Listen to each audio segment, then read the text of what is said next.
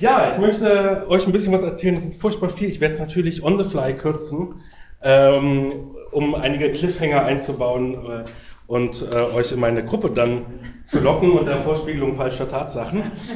Also ich möchte den ersten thematischen Impuls geben und das ist ein bisschen ungewöhnlich für Confusion. So, wir wollen ja immer so mit Antwort, äh, mit, wir wollen die Fragen offen halten und so weiter. Aber jetzt habe ich mich nun mal mit dem Thema jetzt doch länger beschäftigt und möchte euch da ein bisschen Einblick geben. Ähm, da möchte ich auch ein bisschen sagen, wie es jetzt zu diesem Überthema Gast auf Erden überhaupt kam. Wir fanden, das war eine ganz clevere Idee, um verschiedene Interessen miteinander in, ins Gespräch zu bringen. Schon vom letzten Forum, aber auch dem letzten Confusion an, war das ökologische Thema als natürlich die zentrale Herausforderung der Gegenwart irgendwie präsent. Wollten wir gern weiterführen. Wir hatten das Gefühl, gibt es noch viel zu, zu machen und zu sagen und sich auszutauschen. Und dann das Thema Gastlichkeit, was mir eben am Herzen liegt, was irgendwie auf den ersten Blick äh, auf ganz andere zentrale Herausforderungen der Gegenwart ähm, reagiert.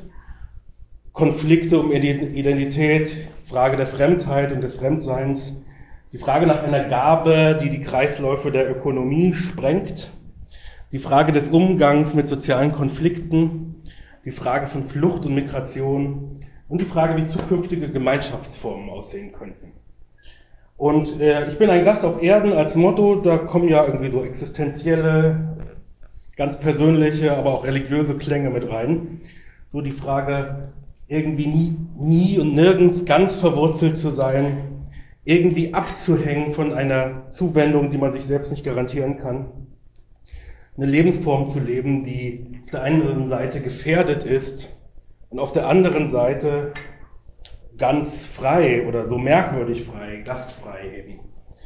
Und das alles mit dem Blick auf den Gott, der sich selbst immer wieder in dieses Spiel zwischen Gast und Gastgeber hineinbegibt, auf verschiedenen Seiten, manchmal als großzügiger Gastgeber, mal als verletzlicher, verletzlicher Gast oder Fremder, der Aufnahme braucht. Ich würde gerne das Pferd von hinten aufsatteln, kleinen Rückblick für die, die dabei waren, ein bisschen, guck mal, wie man da aussah. Ich habe auch ein dunkles Foto genommen. Ähm, erste Confusion 2014 in Wabern. Ich fand den Namen Wabern so schön, weil ich hatte es mit dem Thema Fluidität und das wabert ja auch ganz viel. Und ähm, damals war einer der Themenstränge, ich kann mich an, gar nicht an alles erinnern, aber einer der Themenstränge, die wir, über die wir gesprochen haben, war die sogenannte fluide Moderne. Im Prinzip kannst du das schnell erzählen. Ja, jetzt in der Spätmoderne, viele Gewissheiten werden aufgelöst, viele Institutionen werden brüchig, menschliche Beziehungen irgendwie fluider, was auch immer das heißt, gestaltet. Und wie kann in diesem Zusammenhang eine christliche Lebensform aussehen? Wie kann Solidarität gelebt werden und so weiter und so fort? Und eine der vorläufigen Antworten, die wir damals äh, formuliert haben, war die Frage, ob es nicht vielleicht die Lebensform des Gastgebers oder des Gastes, die Lebensform der Gastlichkeit sein könnte, ähm, die darauf eine gute Antwort wäre. Und im Rückblick muss ich auch dazu noch sagen, dass Confusion selber für mich so ein gastlicher Ort war. Also äh, Simon de Vries, damals gab es so ein ganzes Blog-Netzwerk. Also damals haben Leute noch gebloggt. und er hatte da äh, das mal so zusammengefasst. Äh, und ich dachte, das hat es damals ganz gut getroffen. Das, was mir selbst wichtig ist, das kann ich bedenkenlos sagen, weil die anderen etwas aus meiner Geschichte lernen möchten. Das, was ich an Fragen und Zweifeln habe, kann ich äußern, weil ich weiß, dass uns eher die gemeinsamen Fragen und Zweifel verbinden als die Antworten, wenn wir dann welche haben. Das, was bei mir an Ideen und Gedanken noch ganz unfertig ist, kann ich zur Verfügung stellen, weil ich ausreden darf und jemand anderes etwas ergänzen wird, das meinen Gedanken mehr Tiefe verleiht, ihn in einen größeren Zusammenhang stellt oder auf andere Weise schön macht. Und das ist doch ganz klasse, äh, wenn Confusion sowas sein kann. Man sollte keine Ideale an Wand malen. Aber ich fühle im Nachhinein, das trifft, traf so ein bisschen das. Äh, was ich mit einem gastlichen Ort verbinde, nämlich, dass man Raum hat zum Atmen. Weder eine ganz erdrückende, ganz enge Gemeinschaft, die für alle Ewigkeit äh, angestrebt wird, noch ein indifferentes Nebeneinander.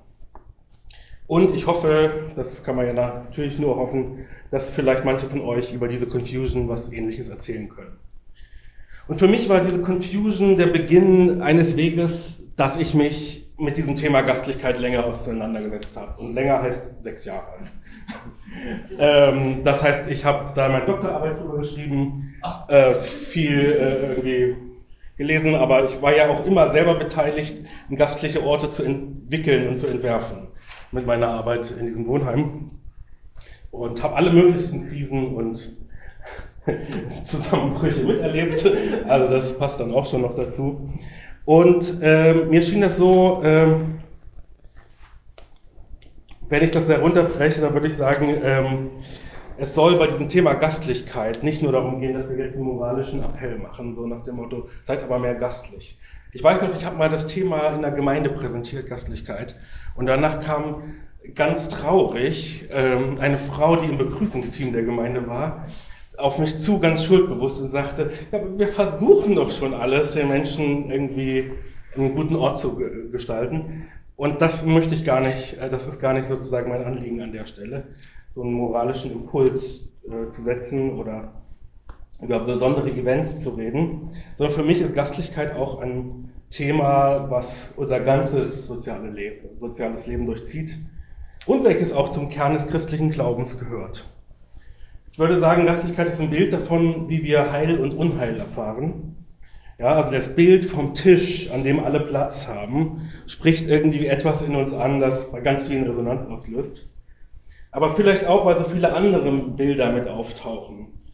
Bilder von einer eigentümlichen Einsamkeit, die sich manchmal beim Tisch einstellt, wenn man nichts zu sagen hat. Die vielen Gehässigkeiten und Konflikte, die so irgendwann auf den Tisch kommen. Bilder davon, dass vielleicht nicht alle an einem Tisch Platz finden und manche leider draußen bleiben müssen. Bilder von absurd langen Verhandlungstischen, die nur verdecken, dass es nichts mehr zu verhandeln gibt und nun die Waffen reden.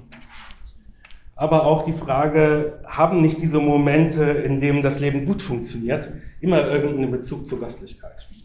Mit gastlichen Begegnungen, wenn man so will. Dann aber auch die Frage, ist nicht irgendwie die Geschichte Gottes mit dem Menschen gut durch diese Brille der Gastlichkeit zu betrachten. Also, dass im Alten Testament Gott als Schutzmacht der Schutzlosen aufgerufen wird, dass der Tempel als Zentrum der göttlichen Gastlichkeit dargestellt wird, das gab es auch schon. Was aber schon im Alten Testament schon eher ungewöhnlich ist in der Umwelt, ist ihr Gedanke, als der Tempel zerstört wird, dass Gott mit ins Exil geht, dass er heimatlos wird. Ähm, Gott selbst zeigt sich in wechselnden Rollen als Gast, Gastgeber und als Fremder. Gegenwärtige Herausforderungen haben mit Gastlichkeit zu tun. Man kann jetzt natürlich ganz viel über Flucht und Asyl reden. Wenn man noch andere Themen sucht, dann kann man sich überlegen, was hat eigentlich die Corona-Pandemie, die wie so ein Riss durch unsere soziale Welt geht, gerade damit zu tun, dass sie auch bestimmte Möglichkeiten der Gastlichkeit beschränkt hat. Ja, also bei uns im Wohnheim war es so, wir konnten dann einfach keine Gäste mehr haben. Also ich musste den Leuten sagen, seid ungastlich. Ja, äh, das ist nicht, nicht so einfach, wenn man fünf Jahre vorher äh, die ganze Zeit was anderes erzählt hat. Äh, das geht auch nicht spurlos an äh, Communities vorbei, vorüber. Aber auch verbunden mit der Frage, kommt jetzt vielleicht ein Zeitalter des großen Rückzugs aus den Herausforderungen des sozialen Lebens, wo sich alle so ein bisschen in ein Schneckenhaus wieder zurückziehen, so eine Art neues Biedermeier, wo man also merkt, man hat gar nicht mehr die Kraft für Gastlichkeit. Und natürlich die Frage Gastlichkeit und Sozialformen des Christentums. Christentum hat irgendwas mit Gemeinschaft zu tun und es ist immer unklarer, was das eigentlich heißt, was ist Gemeinschaft, wie kann das aussehen, wenn man damit nicht sozusagen Sticklichkeit und Enge allein verbinden möchte. Und mir geht es darum zu zeigen, dass es Gastlichkeit nicht nur eine Zutat ist zu einer bestehenden Gemeinschaft, also dass es Gemeinschaften gibt, die dann auch noch gastlich sind, sozusagen als eine Aufgabe, sondern dass Gemeinschaft aus Gastlichkeit entstehen kann. Also es andersrum zu denken. Und ähm, das können wir uns auch im Laufe der Tage dann angucken. Ich möchte es ein bisschen konkreter machen und eine Geschichte erzählen. Vielleicht manche kennen sie von euch, andere nicht. Ähm, Nadja Bolz-Weber war seines Zeichens, ihres Zeichens in 2016, genau, bei uns auf dem Forum. Ähm, bisschen ungewöhnliche Pastorin, ähm, ja, lutherische Pastorin in den USA und die hatte eine, aus Versehen, glaube ich, eine Kirche gegründet, ähm, irgendwie im urbanen Milieu mit allerlei äh, lustigen Gestalten, die sonst sich nicht so in Kirchen finden. Allerdings, also was weiß ich, aus der LGBTQ-Bewegung und aus äh, verschiedenen Künstlerszenen. Ähm, aber es waren halt nur 25. Und die Geschichte geht so weiter. Ja, sie, sie erzählt das in ihrem Buch äh, unter der Überschrift äh, Anders auf die falsche Art und setzt da so ein Motto drüber, Hebräer 13, Vers 2. Gastfrei zu sein, vergesst nicht, denn dadurch haben einige ohne ihr Wissen Engel beherbergt. Und sie erzählt das so, sie, äh, warum sie kein Wachstum haben, ähm, interpretiert das so, wenn es eine der zentralen Botschaften der Kirche ist, dass Jesus uns auffordert, zu ihm zu kommen und zu sterben, in Klammern unserem Selbst abzusterben, unserem alten Denken abzusterben, unserer Selbstgenügsamkeit abzusterben, dann stehen die Leute für sowas nicht gerade Schlange. Gemeinden, die sich bemühen, die Schönheit radikaler Gastfreundschaft und den destabilisierenden Gedanken auszuleben, dass Jesus dadurch erfahrbar wird, dass wir Fremde willkommen heißen, sind in der Regel nicht durch explosives Wachstum gekennzeichnet. So stellt sich das vor, also sozusagen die Idee ist, weil wir so gastlich sind, kommt niemand, ähm, was interessant ist. Aber irgendwie so eine tätowierte Pastorin äh, kommt ja doch auf den Aufmerksamkeitsmärkten der Gegenwart gut an und äh, sie konnte dann ähm, war, gab so eine große Titelstory über eine Predigt, die sie gehalten hat. Und irgendwie zwei Wochen später waren ganz, ganz viele neue Leute da. Allerdings ähm, fand sie das nicht so doll, weil es waren die falschen Leute. Es waren nämlich ähm, Leute aus der bürgerlichen Mittelschicht, aus dem Umland. Und das muss ich jetzt ausführlich zitieren, weil ich glaube, man kann an diesem Zitat ganz viel sehen, warum Gastlichkeit in gewisse Konflikte auch führt. Sie sagt, meine Leute lesen keine Zeitung. Wir beziehen unsere Nachrichten online oder aus dem Radio. Leute, die Zeitung lesen, sind 50 Jahre alt und wohnen in den Vororten. Und es waren genau solche Leute, die jetzt bei uns auftauchten. Es war grauenhaft. Als die Wochen des Frühsommers vergingen, fiel es mir immer schwerer, Leute freundlich willkommen zu heißen, die im Gegensatz zu uns anderen jederzeit in eine ganz normale protestantische Gemeinde gehen können und sich mit in einem Raum voller Leute finden, die so aussehen wie sie. Dann erzählt sie so ein bisschen, äh, was ihr Stil ist und was sie mit dieser Kirche wollte. Und dann sagte sie, und nun kam ein Haufen Leute, Babyboomers, die Docker trugen und bei Applebee's aßen, aus den Vororten angefahren, um unsere Geme Gottesdienste zu konsumieren, weil sie schick waren und viel cooler und authentischer als alles, was sie selbst zustande brachten. Meine kostbare kleine Indie-Boutique von einer Gemeinde wurde behandelt wie ein Discounter. Und ich hatte fürchterliche Angst, die krassen, ausgegrenzten Leute, die wir bisher immer angezogen hatten, würden nun kommen, einen Haufen Leute erblicken, die aussahen wie ihre Eltern und denken, das ist nichts für mich. So, also man sieht so auf der einen Seite so Selbstverständnis, wir möchten gastlich sein, und zwar radikal, und auf der anderen Seite merkt man doch eine komische, ungastliche Selbstbehauptung, ähm, das ist unser Markenkern, der wird jetzt hier gefährdet. Wir werden nicht mehr wahrnehmbar auf den, auf den religiösen Markt und müssen uns jetzt hier zur Wehr setzen. Und die Metaphorik, die sie benutzt, um diesen Wandel, den sie dann selber beschreibt, deutlich zu machen, zu einer Öffnung zu den anderen, ist äh, die Metaphorik des neuen Herzens. Ezekiel 36. Also er sagt ja, äh, ich werde dein Herz rausnehmen, dein Herz aus, aus äh, Stein und dir ein neues geben aus Fleisch. Und sagt, und dann griff Gott ohne Anästhesie und sterile Umgebung um mich in mich hinein, riss mein steinernes Herz heraus und ersetzte es durch ein fleischernes Herz. Wie, wie das so kam, sagte sie, da kam eben ein Telefongespräch mit einem befreundeten Pastor, ähm, der in dieser Geschichte dann die Wende bringt. Und er sagte, ja, ist schon saublöd. Ihr seid sehr gut darin, Fremde aufzunehmen, wenn es junge Transgender-Leute sind. Aber manchmal sieht ein Fremder eben aus wie dein Vater oder deine Mutter.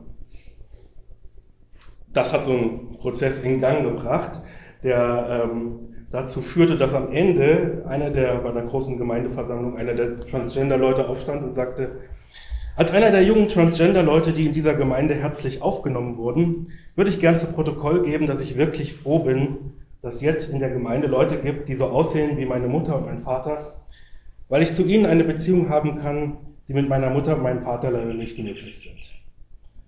Ja, also ähm, der Wechsel zwischen, es wird nicht ähm, durch diese Gastlichkeit wird nicht der Markenkern gestört oder die Identität, sondern es wird eigentlich, ähm, ja, es passieren Dinge, die in normalen äh, Communities nicht möglich wären, ähm, wenn sich Gemeinschaften sonst immer unter Gleichgesinnten formieren.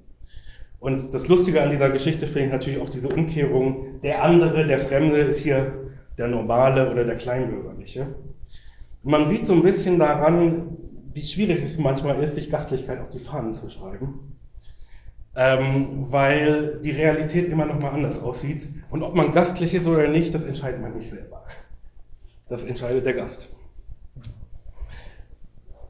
Warum eigentlich Gastlichkeit? Warum sage ich die ganze Gastlichkeit? Ich möchte es bewusst äh, von der Freundschaft abgrenzen. Man sagt ja sonst Gastfreundschaft. Ähm, weil ich sage, es geht, es geht um etwas, was ein bisschen quer steht zu unseren normalen Dynamiken gleich und gleich gesellt sich gern. Ich rede auch von der Gastlichkeit erstmal nicht als eine Praxis oder eine Tugend oder einen Wert, sondern als ein Ereignis. Etwas, was passiert. Was mir zustößt, was uns zustößt. Und davon ausgehend sage ich dann auch, das kann ein Bild sein, was unser ganzes Leben orientiert. Ich sage kurz was zur Antike und zur Bibel. Wie gesagt, ich werde es ein bisschen runterkürzen. Wie spät haben wir es denn? Äh, klasse. 16 Minuten. Naja. Ähm, also, Gastlichkeit, Antike, Philoxenia, Fremdenliebe bezeichnet immer ein Beziehungsgeschehen mit einem Fremden, der freundlich aufgenommen wird. Und da entwickelt sich, und hier ist auch die griechische Vorstellung, es entwickeln sich äh, bestensfalls Bande der Freundschaft dadurch. Der Ablauf ist immer gleich. Und der ist auch in den meisten Kulturen, kann man sagen, sehr, sehr ähnlich. Es beginnt mit der Wahrnehmung. Du musst erst mal sehen, dass da jemand ist. Meistens lebt man in überschaubaren Gruppen und sieht, wenn da jemand Neues dabei ist, äh, den musst du Gastlichkeit anbieten. Also du musst darauf reagieren, dass der jetzt da ist und meistens ist der irgendwie auf dem Dorfplatz plötzlich da und so werden die Geschichten auch geschildert, zum Beispiel in der Bibel und musst ihm Gastlichkeit anbieten. Es ist natürlich eine Prestigesache, du willst das auch unbedingt machen, weil es ist schon cooler, wenn er zu dir kommt und nicht zum anderen. Ähm, also da kommt immer auch eine gewisse Machtfrage mit rein, schon von Anfang an. Mhm. Dann bietest du ihm eben alles an, was du so hast. Platz, Gas, äh, Raum, Bewirtung. Raum geben ist da ganz wichtig. Einer der wirklich ähm, großen Unterschiede zu heute ist, ähm, dass es eigentlich zu den Gepflogenheiten der Gastlichkeit zählte, nicht nach dem Namen zu fragen. Ich frage nicht, wer du bist, wo du herkommst. Ich sage, da setzt du dich hin, ich bring dir was, fertig. ähm, ja, ähm, wir reden von einer Gesellschaft, wo nicht so oft Fremde auftauchen. Ja? Das ähm, ist vielleicht auch schon noch mal ein Unterschied. Dann wird erst nach dem Namen gefragt, wenn er versorgt ist. Dann soll es eine Gemeinschaft auf Zeit geben. Dann kann jetzt auch sozusagen das Gastgeschenk eine Rolle spielen. Was war das Gastgeschenk? Eine Flasche Wein oder Blumenstrauß? Das Gastgeschenk waren erstmal Nachrichten. Nachrichten von anderen Gegenden. Ja? Äh, Geschichten, die man erzählt. Das war das wichtigste Gastgeschenk. Und äh, dann ist nach zwei bis vier Tagen eine Entscheidung fällig. Also zwei bis vier Tage wird der Gast je nach Region so ein bisschen aufgenommen und dann wird gesagt, okay, also entweder du hast drei Möglichkeiten. Entweder du ziehst weiter, ähm, dann musste man den Leuten sagen, das war eigentlich klar, ungeschriebene Gesetze, die man nicht ausbuchstabieren muss. Äh, du beteiligst dich hier an den Pflichten des Haushalts kriegst Rechte und Pflichten zugewiesen oder lebst sozusagen hier in unserem Dorf als Metürke, als Mitbewohner, der nicht die gleichen Rechte hat, aber der zumindest geduldet ist. Das sind die drei Möglichkeiten. Dann lässt man den ähm, Gast los. Also wenn er weiterziehen möchte, gibt ihm noch Weg Wegzehrung mit auf den, auf den Weg und hofft darauf, wenn man in einer ähnlichen Situation ist, auf Ähnliches zu stoßen. Also das ist immer die Idee wenn ich irgendwo hinkomme, wird es mir hoffentlich genauso gehen. Hintergrund, Unwirklichkeit der Welt, da haben wir schon ein Thema, was äh, jetzt so ein bisschen die Gruppen übergreifen wird. Äh, erst, du hast keine Institution, du hast kein Hotel, du bist vielleicht in der Wüste und da ziehen Händler vorbei und du willst, dass der Händler vorbeiziehen. Das heißt, du musst ein ungeschriebenes Gesetz der Gastlichkeit einführen, was funktioniert, ohne dass man groß drüber redet, sonst kommt da niemand vorbei. Also es ist schon mal die erste, ist die Antwort darauf, dass die Welt eine Wüste ist. Ja? Zweitens, ähm, wie, wie, kannst du das, wie kannst du dafür sorgen, ähm, dass dieses Gesetz auch eingehalten wird? Und da gab es die sogenannten Theoxenie-Erzählungen. Die findet man überall, auch in der Bibel. Dass nämlich Gott hin und wieder mal vorbeikommt in Gestalt eines Fremden und guckt, wie läuft es denn hier mit der Gastlichkeit? Und das ist der Test eines jeden Gemeinwesen. Ähm, wenn das nämlich nicht gut läuft, dann läuft es auch bald für das Gemeinwesen nicht gut. Ähm, ja, also so wird Gott als Schutzmacht der Fremden äh, da sozusagen etabliert. Es ist aber auch, hat auch eine, spielt auch eine Rolle. Wir sehen hier schon, ähm, kann das auch von der, von der Sprache her sagen, das Wort für Gast und für Feind ist das gleiche im äh, Lateinischen und in vielen anderen Sprachen. Ähm, also Gast ist auch immer der potenzielle Feind. Und indem ich ihn umarme, versuche ich sozusagen den Feind auch oder den Fremden, der immer so ein bisschen beunruhigend daherkommt, zu domestizieren. Äh, dazu zu sorgen, dass es nicht zur Feindschaft kommt oder dass die Feindschaft nicht zum Austrag kommt. Und natürlich hat das alles eine äh, ganz so banale äh, Funktion auch in der antiken Gesellschaft. Ich steigere mein Sozialprestige. Wenn ich cool Gäste ähm, bewirte, dann habe ich auch ein gewisses Ansehen.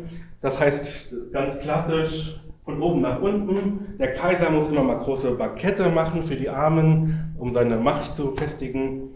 Und wenn ich irgendwo so äh, in Rom bin und irgendwie Zugang zu den Leuten haben will, zu den Senatoren oder so, muss ich die halt mal einladen. Also das gute alte, den Chef zum Essen einladen, spielt auch eine Rolle.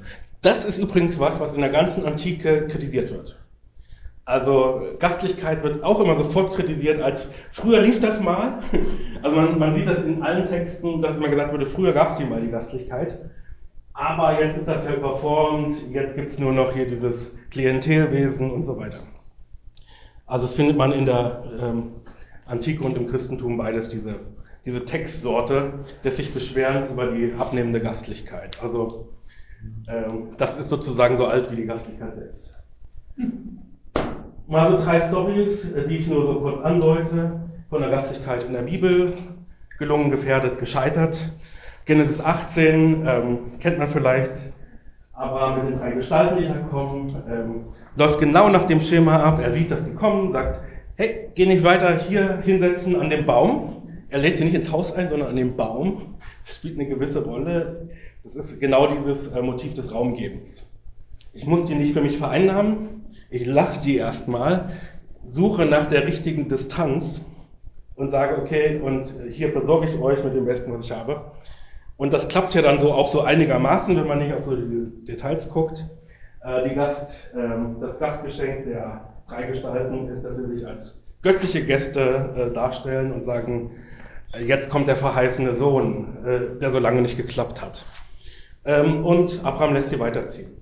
Genesis 19, da geht schon los. Wir kennen die Geschichte Sodom und Gomorra. Es ist keine Geschichte über, wie schlimm ähm, irgendwelche sexuellen Vergehen sind. Es geht um eine Geschichte der Ungastlichkeit. Äh, also, Lot ist in Sodom und ähm, das ist fast schon so, eine, so, so, ein, so ein Klischee ähm, in der Bibel, dass ganz viele Geschichten damit zu tun haben, dass irgendwo ein Gast ist. Und das Erste, was den Dorfbewohnern einfällt, ist, die wollen da hin und wollen den vergewaltigen. Also so, sofort sind wir im Kontext von Gewalt und Konflikt. Und das läuft da nicht so gut. Lot bietet seine Töchter an, wenn ich es richtig sehe. Da haben wir sofort sozusagen einen Gender-Aspekt drin, wo man sich fragen kann, wie ist es überhaupt mit der Gastlichkeit, wer zahlt den Preis? Sind sozusagen die Hausherren, die sich als großzügige Gastgeber präsentieren und die anderen schuften. Findet man übrigens auch in der ganzen Literatur 19. Jahrhundert viele Beschreibungen von ähm, wie schlimm das eigentlich ist, diese gastlichen Rituale und jetzt muss man wieder den Herrn Lehrer zu Gast haben und so weiter. Also dieser Aspekt kommt da auch mit rein. Und Lot wird, es kommt nicht dazu, sondern Lot wird gerettet, die Stadt wird zerstört als Zeichen des Frevels gegen den, das heilige Gesetz der Gastlichkeit. Und wenn man so mal so richtig sehen will, wie es alles schief geht, was schief gehen kann, dann liest man sich mal die Geschichte in Richter 19 durch. Das ist fast eine Parodie. Also wenn man jetzt hier diesen Katalog, was geschehen muss, damit das klappt in der Antike, jedes einzelne, an jedem einzelnen Punkt äh, passiert irgendwas Komisches. Ähm, ein Levit reist mit seiner Nebenfrau, kehrt bei seinem Vater ein. Und, das ist eigentlich eine schöne, schöne Geschichte an der Stelle, ähm, der Vater will ihn nicht gehen lassen. Also da sieht man eine Gastlichkeit, die nicht loslassen kann. Und alles, was dann passiert, hat damit zu tun, dass der Vater die immer wieder nicht gehen lassen will und die dann äh, zu ungünstigen Zeitpunkten aufbrechen und in ziemliche Schwierigkeiten geraten. Und am Ende ist die Nebenfrau tot, stirbt mit der Hand an der Türschwelle und man sieht, es ist alles schiefgelaufen. Also wir sehen Gastlichkeit irgendwie, ich will das einfach aufzeigen, auch so diese ganzen Ambivalenzen, die da so in, in der Bibel drin sind, weil ich äh, möchte das Thema sozusagen nicht als Idylle verstehen. Ich möchte keine Idylle und kein Ideal zeichnen, sondern möchte zeigen, was steckt da alles drin in dem Thema.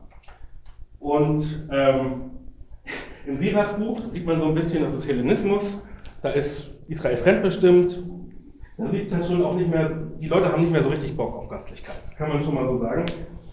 Das erste zum Leben sind Wasser und Brot und Kleider und Haus als Schutz. Besser ein armes Leben in einer eigenen Hütte als ein köstlich gedeckter Tisch in fremden Häusern. Weil ähm, da ist man, ist man sozusagen total der Willkür des Gastgebers ausgeliefert. Und es ist nicht unbedingt immer nur schön. Und dann auf der anderen Seite ein paar Zeilen weiter. Nimm nicht jeden bei dir auf, denn die Welt ist voller List und Tücke. Nimmst du einen Fremden bei dir auf, so wird er dir Unruhe bringen und dich in deinem eigenen Haus zum Fremden machen. Finde ich klasse, weil das kann nämlich wirklich passieren. und ähm, dem möchte ich weiter nachgehen. Jetzt kommen wir mal zum, äh, zum Thema Fremdenrecht. Ähm, was halt hier immer gemacht wird im Alten Testament, ist erinnert an die Fremdlingschaft in Ägypten. Was wird da gemacht? Es, es wird eine andere Identität aufgebaut, nämlich eine fragile Identität. Ihr wart fremd gewesen und in gewisser Weise seid ihr das noch. Also denkt mal nicht, dass das Land, auf dem ihr wohnt, euch gehört. Es ist nur eine Gabe und ihr wart selbst fremd gewesen und ähm, habt eine Verpflichtung dem Fremden gegenüber. Bei der Tempeleinweihung, dann, Tempeleinweihung ist ja auch wichtig für das Thema, weil plötzlich Gott zu Gast auf Erden ist, ja ähm, sagt dann David eigentlich, äh, was wir dir hier jetzt bringen, ähm, die ganzen Baumaterialien, die haben wir ja auch nur aus deiner Hand, denn wir sind Fremdlinge und Gäste vor dir, wie unsere Väter alle. Unser Leben auf Erden ist wie ein Schatten und bleibet nicht. Das ist noch mal eine schöne festliche Einweihungsrede äh, für einen festlichen Akt. Und was ich da so ein bisschen rausziehe, ist, dass im ganzen, gesamten Alten Testament nicht die Tendenz ist, Fremde werden Freunde, sondern Fremde beherbergen Fremde. Menschen, die sich ihrer eigenen Fremdheit bewusst sind, die nicht so fest im Boden wurzeln, dass sie nur noch Leute kennen, die so sind wie sie, sondern die eine gastliche Öffnung verspüren, äh, bekommen die Möglichkeit, Fremde zu beherbergen. Also, wenn man das nochmal sozusagen auf unser Oberthema äh, runterbricht, dann kann man so ein bisschen sagen, ähm, wir sind Gast auf Erden, das ist sowas wie eine Erinnerung an die Begrenztheit und Endlichkeit natürlich. Es ist eine Erinnerung daran, dass das, was uns gehört, nie so ganz gehört. Das heißt negativ gesprochen, dass wir keine letzte bleibende Heimat haben, dass wir nicht autark sind. Selbst in einer Selbstversorgerkommune sind wir doch keine Selbstversorger, sondern sind angewiesen auf ein Ökosystem und so weiter. Wir sind nicht immer nur heimisch und vertraut in der Welt, sondern da ist immer so ein bisschen Weltfremdheit. Wir leben nicht aus dem, was wir verdienen, sondern von einer unverdienten Zuwendung. Andererseits brauchen wir auch Orte, die zu uns gehören und auch Orte, die uns gehören. Wir brauchen Vertrautheit, Autonomie, Stolz auf eigene Leistungen und so weiter. Und das heißt, wir müssten gucken, wie ein Lebensstil aussieht, der ausgerichtet ist auf eine andere Heimat, aber nicht als Weltflucht, sondern der dazu führt, dass wir anders mit unseren Heimaten in Natur und Kultur umgehen und diese Heimaten mit anderen leben. Das wäre eigentlich sozusagen die Herausforderung, die in dem Thema steckt. Ich sage noch kurz was zum NT. Es gibt einen wunderbaren äh, katholischen Exegeten, äh, Gerhard Hotze, der sagt, Jesus als Gast. Und das ist natürlich ganz naheliegend. Lukas und Apostelgeschichte äh, hat, ist Gastlichkeit das Thema schlechthin. Zwei große Themenstränge. Ein Thema, das heißt die Heimsuchung Gottes. An ganz wichtigen zentralen Stellen der, des Lukas-Evangeliums kommt das Wort Heimsuchung vor. Es kommt nicht oft vor, aber es kommt an den zentralen Stellen alle vor. Gott hat sein Volk heimgesucht, das heißt so viel wie ja, er hat ein gesucht, er hat vorbeigeschaut. Und wie zeigt sich das in den vielen kleinen Begegnungsgeschichten? Jesus kehrt ein. Jesus kommt als Gast. Wie es dann heißt, die Füchse haben ihre Höhlen und die Vögel ihre Nester, der Menschensohn aber hat keinen Ort, wo er sein Haupt hinlegen kann. Und er fühlt sich dann am wohlsten bei den Sündern, bei den Menschen, die nicht meinen, sie hätten viel vorzuweisen und kommt immer wieder in, Kontakt, in Konflikt mit den Religiösen. Da kommt es auch zu hässlichen Szenen. Also wer immer sagt, wir möchten uns Jesus gern als Vorbild, er war kein sehr vorbildhafter Gast. Eigentlich haben die alles richtig gemacht und er motzt trotzdem rum, dass das alles nicht so richtig ist. Äh, das gucken wir uns dann in einer der äh, Workshop-Einheiten an. Ähm, genau. Und natürlich in den Erzählungen, in der Lehre Jesu spielt das Bild vom Tisch eine zentrale Rolle. Die kommende Gastlichkeit Gottes im Reich Gottes ähm, als Hoffnungsbild. So. Für mich ganz entscheidend ist eigentlich die Konstellation Kreuz. Ähm, der gastliche Gott, der sich sozusagen als vulnerabler, als verletzlicher Gast zeigt, ähm, trifft auf die sich selbst verschließende Menschheit. Das führt zur Gewalt des Kreuzes. Also zwei Bewegungen, die Bewegung der Öffnung und die Bewegung der Selbstverschließung äh, führt zum Kreuz. Gott erleidet die Ungastlichkeit des Menschen. Und das, was wir dann Auferweckung nennen, ist im Prinzip die Schaffung von neuer Gemeinschaft da, wo keine Gemeinschaft möglich ist. Nämlich erstmal mit einem Toten. Man kann keine Gemeinschaft oder nicht gut Gemeinschaft mit einem Toten haben, aber auch ähm, die Auferweck, also die Gemeinschaft mit dem Menschen, die neu geschaffen wird. Theologe ähm, Ebert Jünger sagt das so, Gott setzt sich gegenüber der Welt genauso durch, wie Jesus sich mit den Verlorenen dieser Welt an einen Tisch setzt. Was er damit im Prinzip sagt, äh, dass Gottes Gastlichkeit immer eine Gastlichkeit trotz ist, eine Gastlichkeit gegen, eine Gastlichkeit gegenüber, nämlich den Tendenzen von Ungastlichkeit und Gewalt. Und Gottes Macht wird nicht sozusagen als eine abstrakte Allmacht verstanden, die so über den Dingen schwebt, sondern als eine Macht, eine unmögliche Gemeinschaft zu schaffen. Eine Gemeinschaft mit Gott, eine Gemeinschaft unter Fremden, eine Gemeinschaft unter Feinden und eine Transformation des Herzens, das selber zu einem Ort der Gastlichkeit wird. So, ähm, nur kurz angedeutet, muss ich nicht groß, da reden wir sozusagen auch in der Workshop-Gruppe drüber. Äh, das geht dann aber weiter. Briefliteratur, eigentlich das wichtigste Thema im Neuen Testament ist, wer darf mit wem essen und was darf man essen. Äh, das wird immer so ein bisschen ausgeblendet, weil man nicht weiß, was man darüber erzählen soll, wenn man jetzt predigen müsste. Da, da geht es um eine Formierung einer Gemeinschaft, die immer wieder neu die Grenzen ihrer Zugehörigkeit auslotet, weil es zwei, mindestens zwei sehr unterschiedliche Vorstellungen gibt, wie Essen funktioniert, wie Gemeinschaft funktioniert, wie Reinheit und Identität funktioniert. Und die prallen so richtig aneinander. Und diese sehr, sehr merkwürdigen Stellen, wo es um Götzenopferfleisch und um Ekelschranken und so weiter geht, sind, glaube ich, merkwürdigerweise sehr relevant für heute.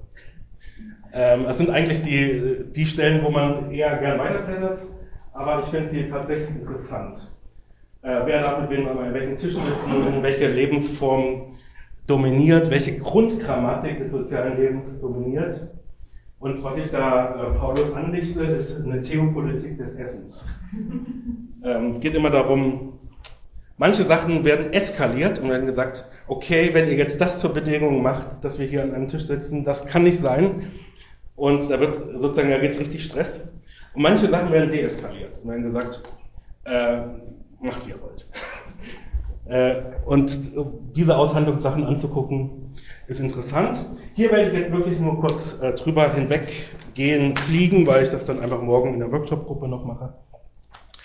Kant, ähm, der erste, der so richtig das Thema Gastlichkeit in die Höhen der Philosophie und auch noch der politischen Philosophie reingebracht hat, nämlich ähm, in seiner Schrift zum ewigen Frieden, die so ein bisschen auch das Vorbild ist für die UN-Charta, ähm, die auch Völkerrecht als Gedanke so ein bisschen mit etabliert hat. Und da sagt er in seinem dritten Definitivartikel über die Hospitalität, die Wirtbarkeit, man kann auch einfach sagen Gastlichkeit, redet über das Recht eines Fremdlings, seiner Ankunft auf dem Boden eines anderen wegen, von diesem nicht feindselig behandelt zu werden. Also er sagt, okay, jeder hat ein Recht, irgendwo hinzukommen und nicht gleich erschossen zu werden, was ja auch nicht mehr ganz selbstverständlich ist heute. Es geht natürlich um fahrende Händler. Es geht nicht um Flucht. Auch wenn es Flucht gab zu der Zeit, Hugenotten und so weiter.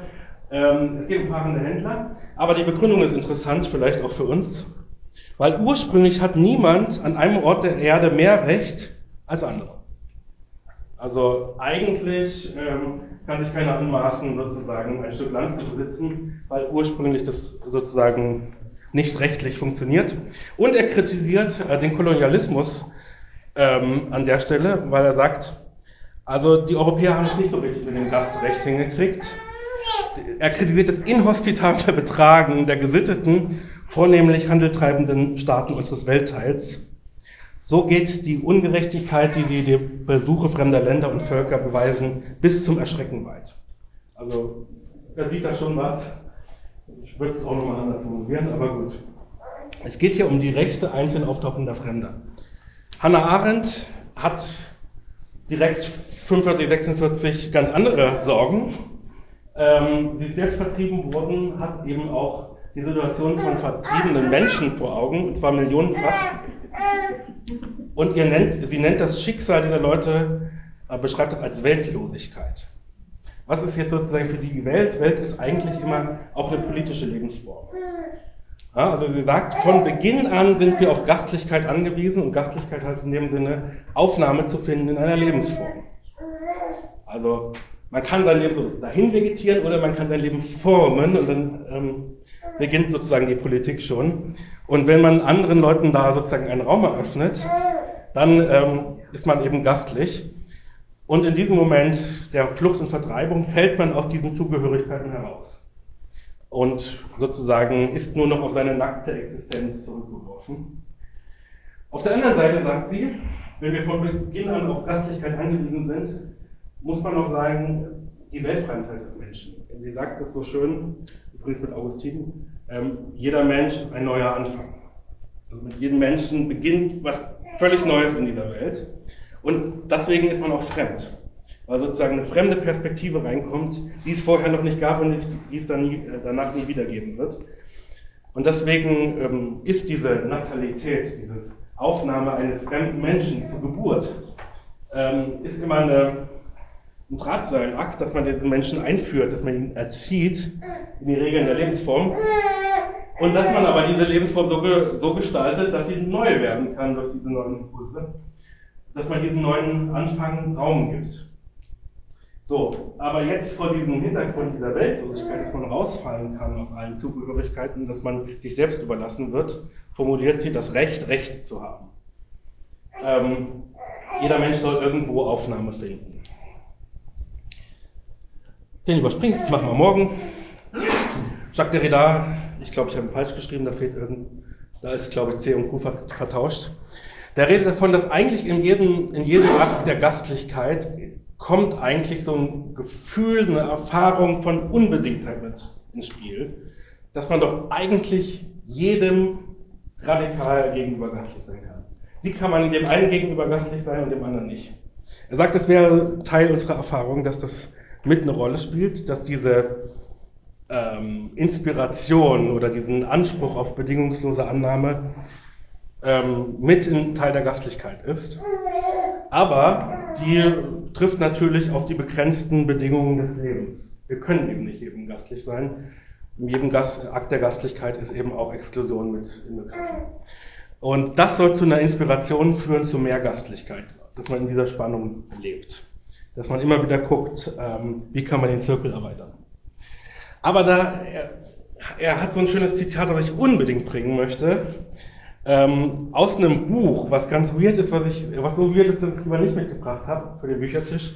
Das ist eigentlich ein Roman und da geht es um Religion und um Gastlichkeit und um Sexualität und um Dreiecksbeziehungen und um sonst was. Ähm, kann man sich kaufen, das, die Gesetze der Gastfreundschaft. Und da heißt es, der Hausherr erwartet auf der Schwelle seines Hauses ängstlich den Fremden, den er am Horizont als Befreier auftauchen sieht Und wenn er ihn nur vom Weiten erblickt, wird er ihm eilig zurufen, tritt rasch ein, denn ich fürchte mich vor meinem Glück. Äh, das fände ich klasse, das greift auch Derrida auf. Was hier eigentlich die Idee ist, der Hausherr, der ja immer als souverän dargestellt wird, der sozusagen Meister seines eigenen Hauses ist und so weiter, wird gezeigt, er braucht den Gast. Nicht der äh, Gast braucht den Gastgeber, sondern der ähm, Gastgeber braucht den Gast als Befreier der ihn nämlich befreit, sozusagen davon nur im eigenen Saft zu schmoren und in so einem schalen Glück zu ersticken. Also das ist sozusagen der emanzipatorische Aspekt der Gastlichkeit. Bernhard Waldenfels Fremdheit machen wir morgen.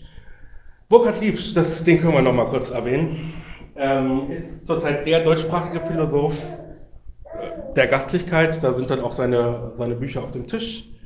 Denkt natürlich auch viel von Flucht und Vertreibung her, aber er beginnt anders. Er beginnt negativ mit der Ungastlichkeit. Er sagt, wenn wir uns sozusagen das soziale, wenn wir nachdenken wollen über das soziale Leben, müssen wir das vom Moment der Zerstörung her denken. Also die Idee ist so, so wie wenn du sozusagen in Trauer bist, du dann erst merkst, was die Verbindung zu diesem Menschen war, der nicht mehr da ist aus irgendwelchen Gründen. Also merkt man sozusagen im sozialen Leben oft in den Momenten, wo was kaputt geht, erst, was normalerweise das soziale Leben ausmacht.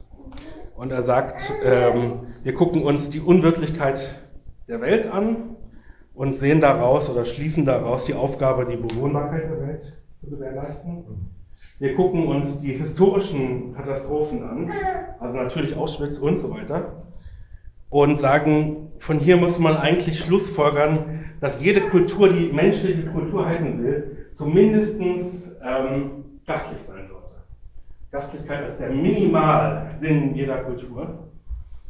Und von der Erfahrung der Verlassenheit her, dass wir nämlich, wie Hannah Arendt es auch sagt, aus der Welt fallen können, wenn wir gar nicht mehr wahrgenommen werden, wenn wir gar nicht mehr gesehen werden, wenn niemand uns anspricht und kennt, die Aufgabe, den anderen wenigstens für einen Moment in der Welt zu halten. Also, ne, wir reden jetzt hier über Überleben die nächsten Tage. Die Frage ist auch nach dem guten Leben und die Frage nach den Minimalformen des menschlichen Zusammenlebens. Was muss menschliches Zusammenleben zumindest leisten, dass man es überhaupt menschlich nennen kann? Ähm, das will ich kurz zumindest erwähnen, weil es dann doch wichtig ist. Er, sagt, er unterscheidet drei Formen, drei Aspekte, Dimensionen, die in der Gastlichkeit sind. Und die erste Dimension, weil wir jetzt zwar viele Gedanken hören, aber ist eine ganz körperliche. Wir sind als körperliche Wesen einander ausgesetzt. Also seine Metapher ist die Ausgesetztheit, Exponiertheit. Andere können mich berühren, können mich schlagen, können mich erwürgen, ähm, können mir Dinge antun, die ich mir selber nicht ausgesucht habe. Sie können mich auch gegen meinen Willen in Anspruch nehmen. Ich kann über die Straße laufen und jemand fragt mich nach dem Weg. Das ist schon der Beginn der Gastlichkeit. Dass mir was passiert, was sozusagen außerhalb meiner Pläne mir so zustößt. Und die sekundäre Form der Gastlichkeit, um die es ihnen dann geht, ist, wie man darauf reagiert. Also wie eine Kultur der Gastlichkeit aussieht. Wie man sich auf diesen Anspruch einstellt, wie man ähm, antwortet auf diese Herausforderungen durch den anderen. Und wenn man dann Formen und Konventionen entwickelt, wie man den anderen begegnet, dann kann man von einer Kultur der Gastlichkeit sprechen. Und dann die tertiäre Form ist erst dann die, die rechtliche Dimension. Also rechtlich im Sinne von Asylrecht, aber auch im Sinne von Hausregeln, Gesetze, Regelungen, die eine Rolle spielen, ähm, weil die Gastlichkeit immer auch, man muss sie äh, vor der Überforderung bewahren. Das ist einer seiner großen Sachen. Das heißt hier jetzt nochmal die Zusammenfassung, was ich so, so ein bisschen die ganze Zeit mitgeschwungen habe. Man kann Gastlichkeit entweder sozusagen wohltätig vom Ich auf dem anderen ausgreifen lassen. Was bin ich für ein toller Gastgeber? Äh, ich schreibe mir Gastlichkeit auf die Fahnen in meiner Gemeinde und so weiter. Das kann man machen, das kann auch sinnvoll sein, aber man wird sich oft. ähm, das, die andere Weise, das zu sehen, ist sozusagen adventlich, im Sinne Advent, da kommt jemand oder etwas auf mich zu. Äh, das beginnt nicht bei mir. Und ich kann noch so sehr äh, sagen, ich bin eine gastliche Gemeinschaft. Wenn halt keiner kommt, äh, bin ich halt keine gastliche Gemeinschaft. Ähm, sondern ich brauche den anderen, der erstmal die Beziehung stiftet, der erstmal überhaupt, indem er auftaucht, zum Beispiel ihr, die ihr heute aufgetaucht seid, Möglichkeiten mir eröffnet, mich so oder so zu verhalten. Und je nachdem, wie ich darauf antworte, wie aufgeschlossen oder auf welche Weise, ist es halt mehr oder weniger gastlich. Äh, ein Theologe sagte, Gastlichkeit wird weniger gewählt und gewollt, als dass sie sich ereignet, auf einen zukommt, in aller affektiven, also emotionalen und ethischen Ambivalenz darauf folgen kann. Also es ist gut, wenn man auch darüber redet, wie sehr einen das überfordert und wie wenig man gerade Lust darauf hat. Das gehört eben dazu. Und jetzt möchte ich noch so den letzten Punkt äh, im Prinzip machen. Wir hatten ersten Teil sozusagen über Gottes Gastlichkeit in biblischen Geschichten und jetzt über ja, philosophische Philosophien der Gastlichkeit geredet. Ähm, wie kann, also welchen Bezug kann es eigentlich geben zwischen Gottes Gastlichkeit und unserer menschlichen Gastlichkeit? Ich habe es mal sortiert, was eigentlich möglich ist, wie man es denken kann. Das eine ist Identität. Unsere Gastlichkeit soll die gelungene Verkörperung von Gottes Gastlichkeit sein. Also so im, im, im Maximalfall würde man sagen, Dorothee Sölle, Gott hat keine anderen Hände als, als unsere. Das wäre sozusagen die Maximalform. Wir möchten Gottes Gastlichkeit verkörpern. Ähm, ich glaube, man ist, das kann man machen, man kann das versuchen. Man ist nur auf dem Weg wirklich zur Enttäuschung. Und man ist so auf dem Weg zur Überforderung. Und ähm, man sollte sich fragen, ist das gesund, das so zu sehen? Ähm, macht man sich nicht auch Dinge vor? Wird man nicht blind für die eigene Ungastlichkeit, wenn man sagt, man ist ja schon irgendwie eine Verkörperung der Gastlichkeit Gottes. Die andere Form wäre zu sagen, das Gegenteil. Ähm, Gott ist der gastliche Gott, wir sind nur Menschen. Das heißt, wir laden nicht zu uns ein, sondern zu Gott. Ähm, das ist dann halt ein bisschen wenig, finde ich, ähm, weil dann im Zweifelsfall kannst du halt zynisch sein und sagen, gut, ich lasse jetzt die Leute im Mittelmeer ertrinken, aber Gott wird sie halt retten oder sowas. Ähm, also ist vielleicht auch nicht das Beste. Dann, was man viel in amerikanischer Theologie findet, was ich im Prinzip auch sympathisch finde, ist die Sache Sakramentalität, könnte man das nennen. Man könnte sagen, der, der andere wird zum Medium Gottes für uns. Gott im anderen sehen, wird dann gesagt. Ne, äh, Matthäus 25, ich war fremd gewesen und ihr habt mich aufgenommen. Ähm, Wäre dann die Geschichte dazu. Äh, ich glaube, dass das so sein kann und ich glaube, dass Gastlichkeit genauso ein Moment sein kann, dass ein Gott im Fremden begegnet oder in diesem Moment begegnet. Ich glaube nur nicht, dass man damit rechnen sollte, sondern das ist immer im Rückblick gemeint. Ja, also diese Geschichte, Matthäus 25, ist im Rückblick gemeint. Ähm, die gucken zurück und wussten nicht, dass da Gott aufgetaucht ist, weil sonst passiert nämlich Folgendes. Es ist mir klar geworden, ich hatte so, eine, so einen Austausch mit Marokko und da hatten wir auch über Gastlichkeit im Islam geredet. Und da war auch die Idee, der Gast ist ein Engel unter der Bedingung, dass er sich dann auch verhält wie einer. Das ist das Problem. Wenn ich äh, den anderen idealisiere, dann ähm, bin ich schnell enttäuscht und das passiert ganz schnell auch in diesem Ding, wir machen eine Willkommenskultur und merken, da kommen gar keine Engel, da kommen im Zweifelsfall möglicherweise Menschen. Und das ist, könnte Probleme mit sich bringen. Und das könnte sehr schnell, der, der gestern Engel war, kann morgen Teufel werden. Ja, das passiert in Gesellschaften, die das Ideal idealisieren. Ähm, deswegen war ich immer ein bisschen skeptisch mit dem Klatschen und so weiter. Klatschen ist okay, aber man sollte gucken, was sind die Erwartungen. Deswegen, meine Idee ist eher, eine lose Kopplung dazwischen zu setzen und zu sagen, Gottes Gastlichkeit evoziert, provoziert, lädt ein, fordert heraus zu einer gastlichen Lebensform. Und unsere Gastlichkeit ist eine kreative Antwort auf Gottes Gastlichkeit. Aber sie bleibt eben eine menschliche Antwort darauf. Wir äh, sollten uns keine Illusionen sozusagen machen. Workshop-Gruppe, ähm, ich versuche, wahrscheinlich werde ich morgen ein bisschen was noch zu den Philosophen sagen, wenn da nochmal Vertiefungsbedarf ist. Da gibt es schon noch ein paar interessante Aspekte zu sehen. Würde aber sonst sozusagen in der Natur zu Gast bei Freunden, wir reden über Ökologie, über Verwurzelung, aber jetzt nicht groß über Klimawandel, sondern eher über die Frage, welchen Bezug zu, zu einem Ort kann und sollte eine gastliche Lebensform haben. Also wie wohnen, wie wurzeln, wie auf dem Weg sein und so weiter. Dann noch eine Bibelarbeit, da haben wir ja äh, am Nachmittag etwas weniger Zeit als am Vormittag. Ähm, ist alles Verhandlungssache, aber da hätte ich was vorbereitet, um sich diese ganzen Konflikte nochmal anzugucken. Dann machen wir was ganz anderes. Wir reden über die ähm, Metapher der Immunisierung, die mir da aufgetaucht ist oder die mir, ähm, ja, mit der ich mich beschäftigt habe, weil die sehr viel zu tun hat mit der Gastlichkeit. Immunisierung, eigentlich ein rechtlicher Begriff, wird dann später dann erst auf die Biologie übertragen und es hat immer so dieses Moment, sich vor einer Gefahr zu wappnen und was das dann heißt. Ähm, sind religiöse Gemeinschaften Gemeinschaften, die sich immunisieren wie kann das anders aussehen. Also wir haben auch einen kleinen Link zur Corona-Zeit. Und dann würde ich eben sagen, dann gucken wir mal, was noch übrig geblieben ist. Ich höre mit einem Zitat auf. Ganz simples Zitat. Ein gastlicher Ort, eine Art Refugium, wo man Nachrichten, ein paar Krümel Tabak, Erinnerungen, Lachen, ein wenig äh, Hoffnung austauschen konnte.